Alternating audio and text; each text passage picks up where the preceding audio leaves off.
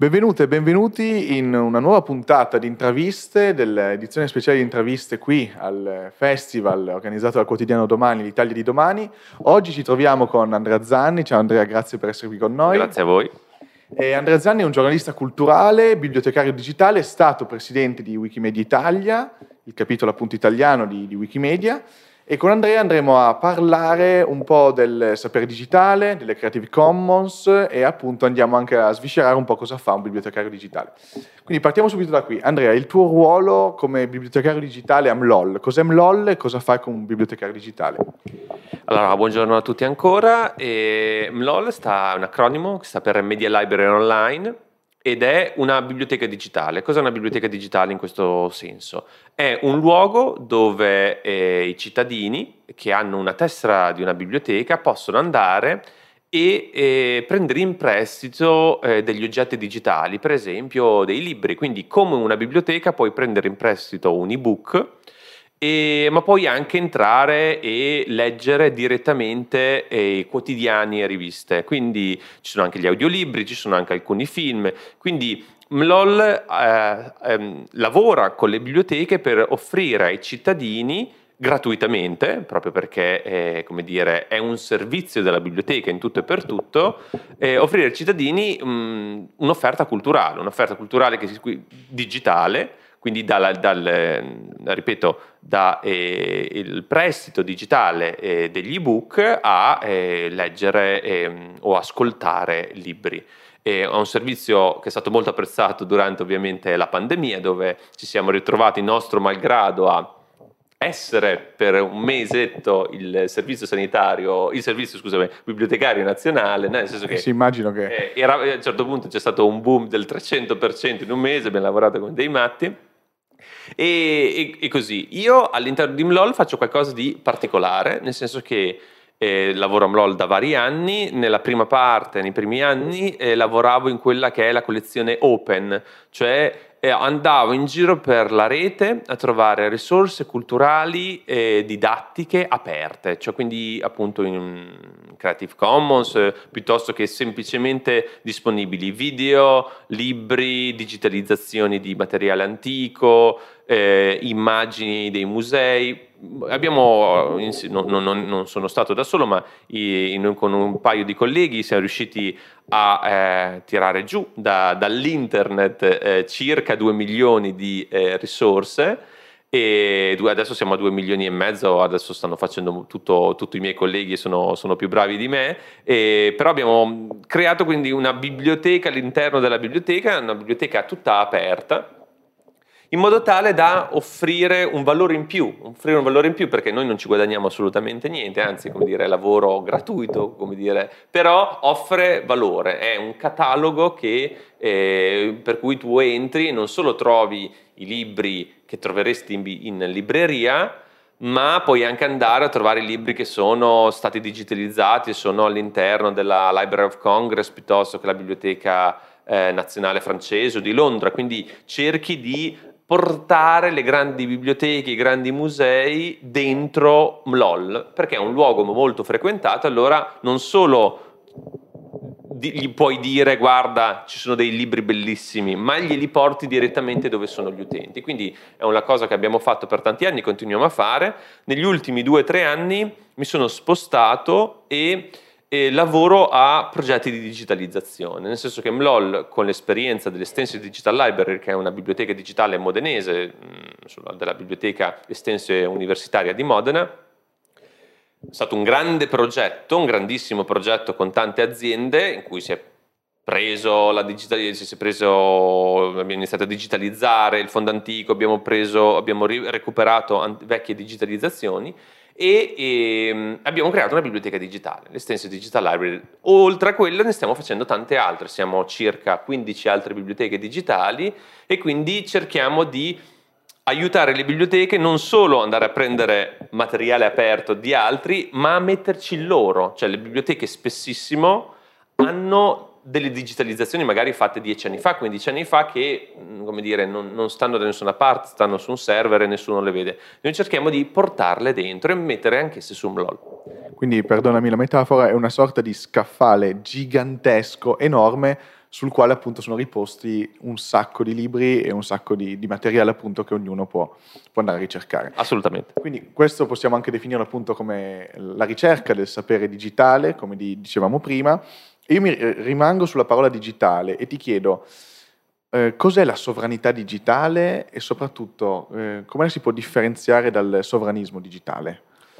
Allora, sono, è una domanda molto complicata e molto complessa. E con eh, sovranità digitale si parla soprattutto di sovranità del dato, no? quindi okay. eh, solitamente eh, il mondo attuale, il mondo digitale attuale è un mondo in cui moltissimi servizi sono gratis, pensiamo a Google, pensiamo a Facebook, pensiamo a Instagram, pensiamo a Whatsapp, sono di fatto servizi a tutto tondo, servizi anche molto importanti, pensiamo adesso Whatsapp quante volte lo usiamo, quante volte usiamo Google in una giornata.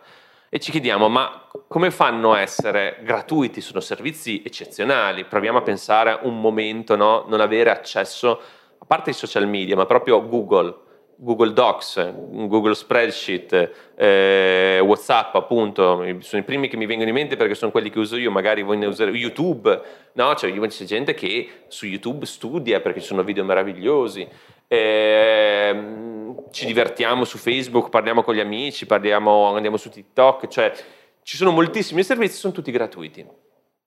Ma non sono davvero, sono gratuiti nel senso che non li paghiamo, non sono davvero gratuiti nel senso che di fatto queste piattaforme estraggono da noi, dal nostro comportamento eh, digitale, dei dati, dati personali.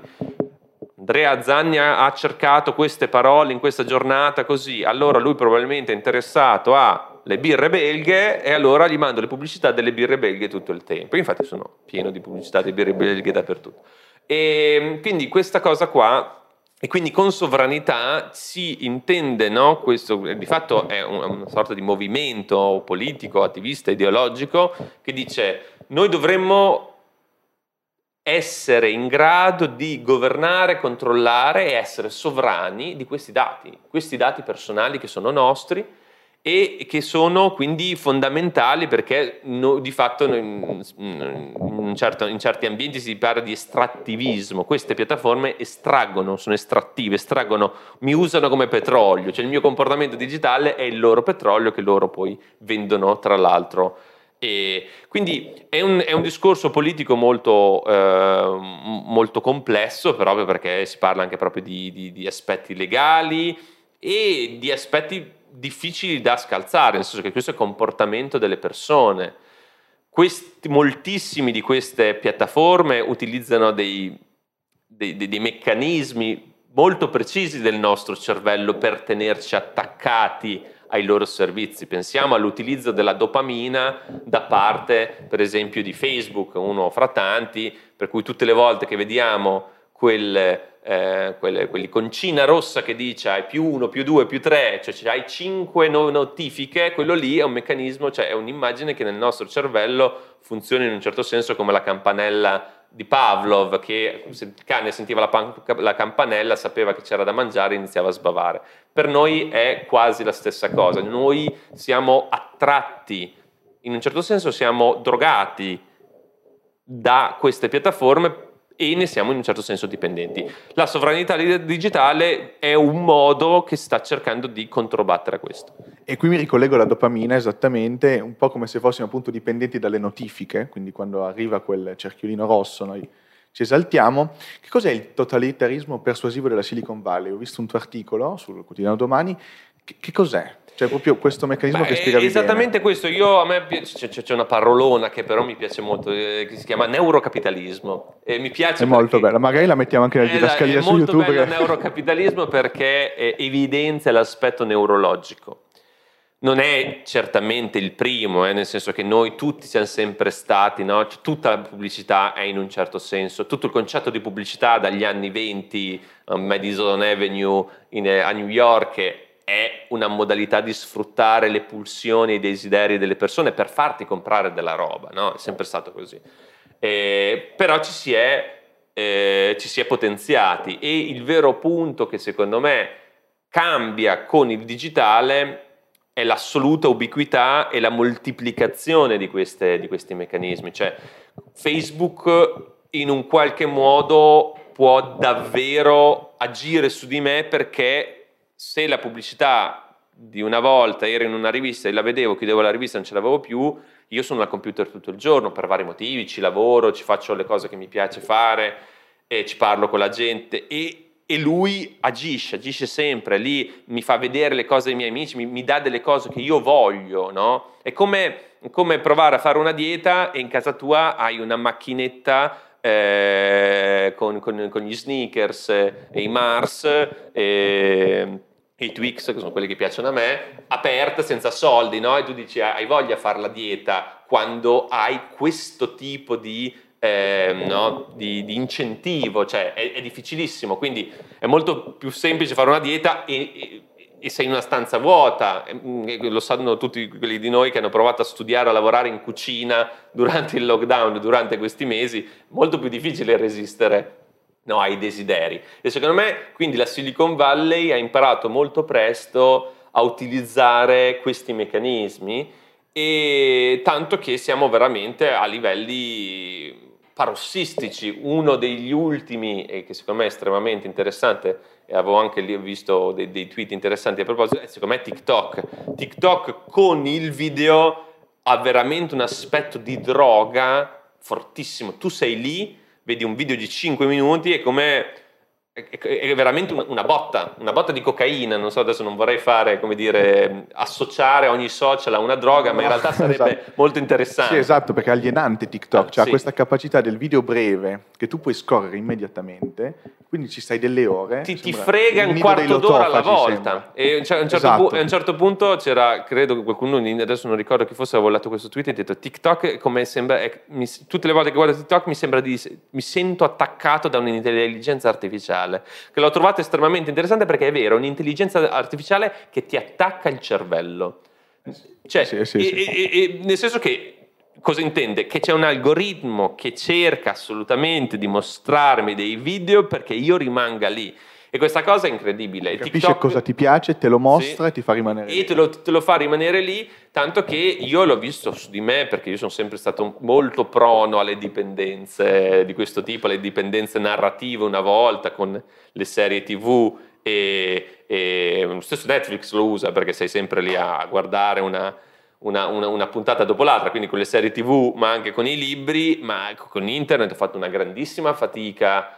Uh, tante volte io dico ok, questa cosa non la guardo. Uh, ai videogiochi non ci gioco, ma lo stesso videogioco ha in sé degli elementi narrativi, di ambientazione fortissime che sono tutti quegli elementi che, che, rendono, come dire, un videogioco e stare sette ore davanti a un videogioco un'esperienza enormemente più piacevole che stare sette ore a studiare collegio, nella biblioteca del Collegio San Carlo. Cioè, sono proprio attività che fregano il nostro cervello in maniera diversa. È come dire, è molto più buono mangiare caramelle che mangiare insalata eh, o, o, verdure, no? Cioè, le prime magari ti fanno bene e ti permettono di crescere bene così, quell'altro invece va a toccare il tuo cervello più animale e lo, il tuo cervello sente lo zucchero e dice sì sì, prendi tutto lo zucchero, perché è ancora abituato al paleolitico che lo zucchero non c'era, quindi quando lo sentiva diceva no, mangialo, mangialo tutto. E noi siamo ancora lì, quindi siamo ancora lì, tu hai probabilmente antropologi, primatologi, neuroscienziati a frotte nei dipartimenti di Facebook, di Google, di TikTok che dicono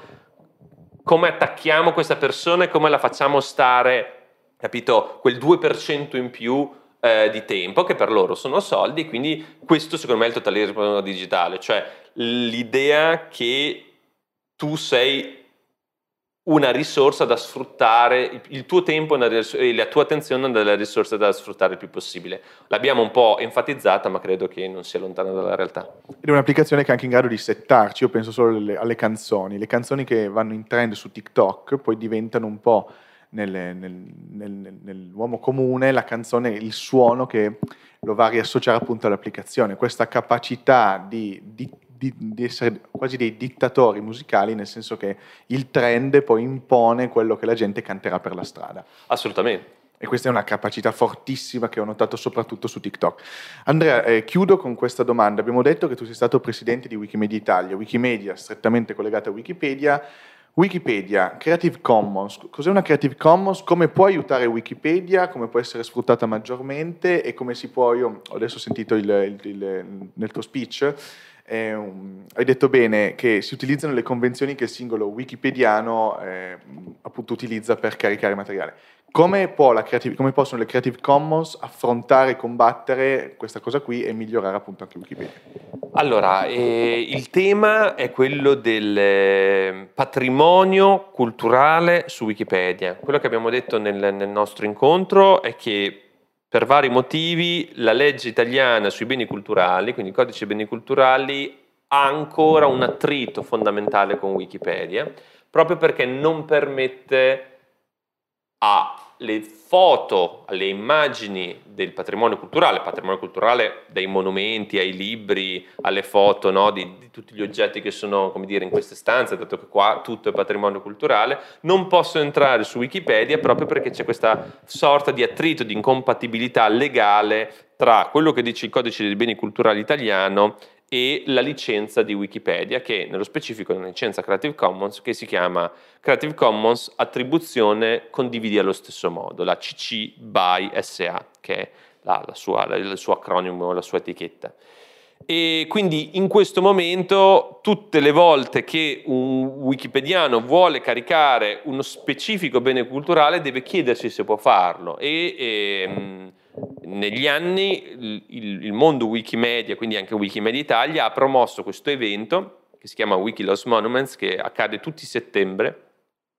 Per un mese si fa un, un grandissimo concorso fotografico a livello mondiale negli altri stati fotografano le cose, le caricano su Wikipedia, in, in, Italia dobbiamo purtroppo aver chiesto la liberatoria, cioè aver chiesto la liberatoria, quel monumento lo posso fotografare, posso mettere la foto su Wikipedia, eccetera. Quindi sicuramente informarsi su wikidosmonuments.it, che è un sito, oppure su wikimedia.it, che è il sito della, dell'associazione, se qualcuno è interessato a, a fare queste cose. In generale le Creative Commons e il mondo Wikipedia promuovono la cultura libera. Le Creative Commons altro non sono che una sorta di copyright più leggero, un copyright che punta a eh, che, che, che, è assolutamente compatibile con le leggi del, con le leggi del diritto d'autore, ma che, il, il cui um, obiettivo non è pro- tutelare il diritto d'autore, ma tutelarlo per creare delle cose comuni, per creare dei beni comuni digitali, dei, dei, digital commons. Ecco, quindi le Creative Commons sono state licenze che sono state messe eh, su brani musicali, su video, su YouTube, eh, ma in generale il posto con più Creative Commons è proprio Wikipedia, nel senso che è un'enciclopedia con 100 milioni di articoli tutti Creative Commons con un miliardo di foto tutte in Creative Commons e con un triliardo di dati su Wikidata tutti Creative Commons. Quindi Wiki, il mondo wiki si è ritagliato un, un luogo all'interno dell'universo di internet ed è tutto compatibile con se stesso perché ha la stessa licenza. Ecco, questo è quello che ha fatto il mondo wiki negli anni. Purtroppo le Creative Commons non sono esplose come i fondatori avrebbero voluto, ma ancora, eh, come dire, valgono, una licenza che vale, per cui se tu fai un video su YouTube, se fai una canzone, se fai, se fai delle immagini le carichi su certe cose, puoi quasi sempre rilasciare in Creative Commons. Più la licenza è libera, più sarà compatibile con Wikipedia. E Andrea, io ti ringrazio perché abbiamo fatto una bella disamina, una bella analisi sulla parola digitale, l'abbiamo affrontata eh, nelle sue varie sfaccettature e appunto secondo me abbiamo fornito al pubblico anche ehm, de- dei punti su cui riflettere molto interessanti. Ti ringrazio per essere stato qui con noi a Radio FSC. Eh, questa puntata di interviste finisce qui, il festival del quotidiano domani, l'Italia di domani continua, la radio continuerà a raccontarlo. Un saluto a tutte e tutti. Ciao.